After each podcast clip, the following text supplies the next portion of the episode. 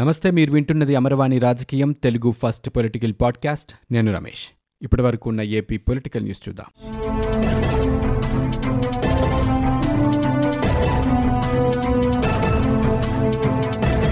YSR Congress party ప్రభుత్వంపై కేంద్ర మంత్రి దేవ్సింగ్ చౌహాన్ విమర్శలు గుప్పించారు. ఆంధ్రప్రదేశ్ ఆర్థిక పరిస్థితి సరిగా లేదని పూర్తిగా దివాలా తీసిందని ఆయన అన్నారు. వాలంటీర్ల ద్వారా విపక్ష నేతలని భయపెడుతున్నారంటూ ఆరోపణలు చేశారు.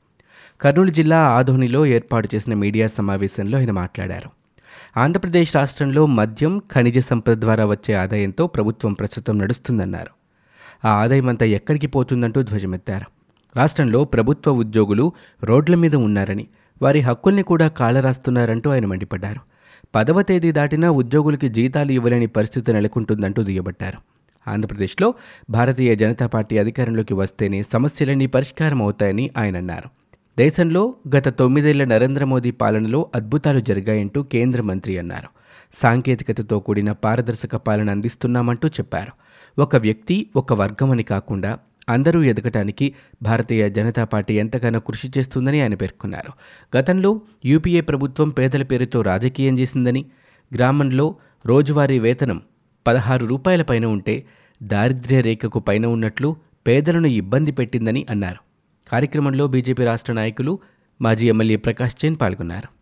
కేంద్రం కొన్ని రాష్ట్రాలకి కొత్త గవర్నర్ని నియమించింది. ఆంధ్రప్రదేశ్ గవర్నర్గా జస్టిస్ అబ్దుల్ నజీర్ నియమితులయ్యారు. గతంలో అబ్దుల్ నజీర్ సుప్రీంకోర్టు న్యాయమూర్తిగా పనిచేశారు. అయోధ్య తీర్పు ఇచ్చిన ఐదుగురు జడ్జీల బెంచ్లో ఈయన కూడా ఒకరు. మొత్తం పన్నెండు మంది గవర్నర్ల నియామకానికి రాష్ట్రపతి ఆమోదముద్ర వేశారు. ఆంధ్రప్రదేశ్ గవర్నర్గా ఉన్న బిశ్వభూషణ్ హరిచందన్ని ఛత్తీస్గఢ్ గవర్నర్గా నియమించారు. మహారాష్ట్ర గవర్నర్గా రమేష్ భైస్ నియమితులయ్యారు దేశవ్యాప్తంగా సంచలనం సృష్టించిన మద్యం కుంభకోణంలో ఎన్ఫోర్స్మెంట్ డైరెక్టర్ ఈడీ దూకుడు పెంచింది. ఇప్పటికే పలువురు మద్యం వ్యాపారులు Aam Aadmi party communication incharge Vijay నాయర్ను arrest చేశారు.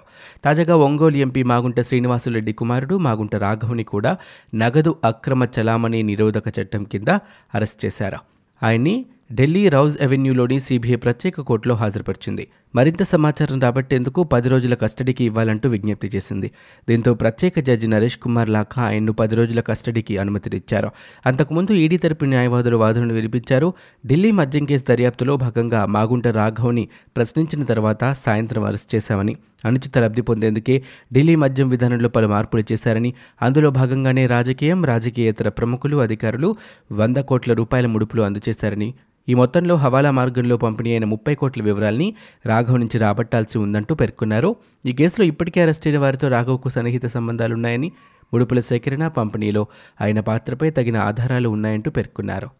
మరింత సమాచారం రాబట్టేందుకే ఆయన్ను పది రోజుల పాటు ఈడీ కస్టడీకి ఇవ్వాలని కోరారు.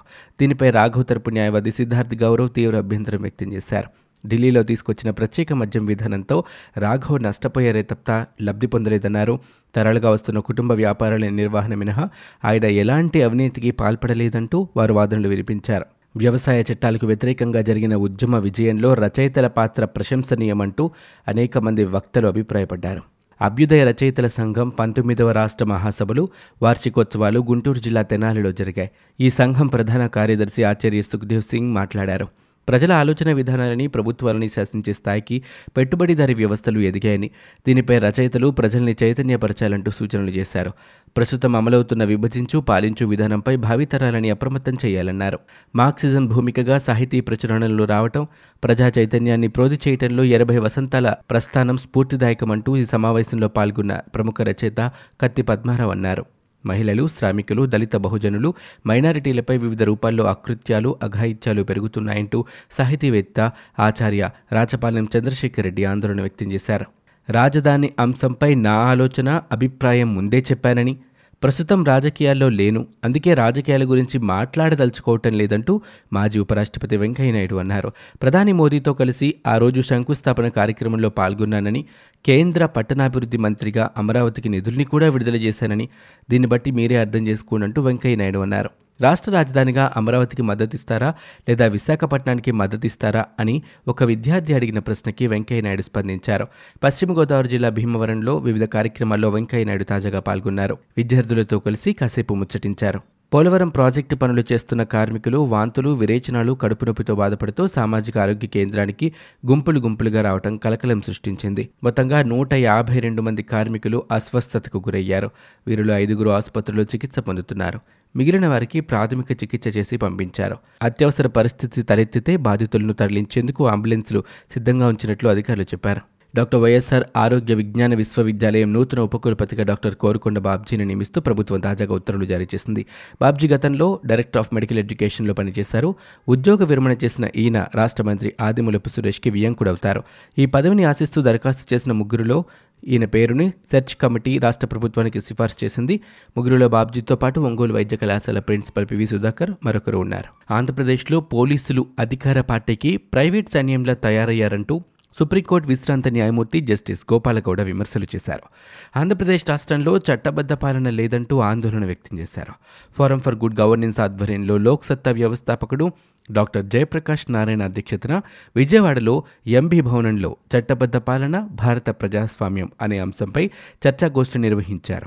రాజధాని భూ సమీకరణ విషయంలో రైతులతో చేసుకున్న ఒప్పందాలని ప్రభుత్వం ఉల్లంఘించిందంటూ వారు పేర్కొన్నారు. అమరావతి రైతులపై మూడు వందల ఏడు కేసులు నమోదు చేసిందని ఎంపిక చేసిన కొందరు పోలీసులు రాష్ట్రాన్ని పాలిస్తున్నారని వాక్ స్వాతంత్రాన్ని సభలు సమావేశాలు నిర్వహించే స్వేచ్ఛని హరించేలా జీవో నెంబర్ ఒకటిని తీసుకొచ్చారని అన్నారు.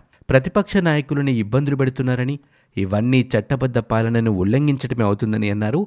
తమ నిధుల్ని వినియోగించే పరిస్థితి స్థానిక సంస్థలకు లేదన్నారు. శాసనసభలో ప్రతిపక్షాలకు మాట్లాడే అవకాశం ఇవ్వట్లేదని ప్రజాస్వామ్యం కంటే రాచరిక పాలనే నయమంటూ ప్రజలు అనుకునే పరిస్థితికి తెచ్చారంటూ జస్టిస్ గోపాలగౌడ అభిప్రాయపడ్డారు. తాము నియోజకవర్గానికి మకుటం లేని మహారాజులమని ఎమ్మెల్యేలు అనుకుంటున్నారని అధికార పార్టీ శాసనసభ్యుడైతే చాలు కాంట్రాక్టులు బదిలీలు పోలీస్ కేసులతో హవా చలాయిస్తున్నారంటూ జయప్రకాష్ నారాయణ అభిప్రాయపడ్డారు.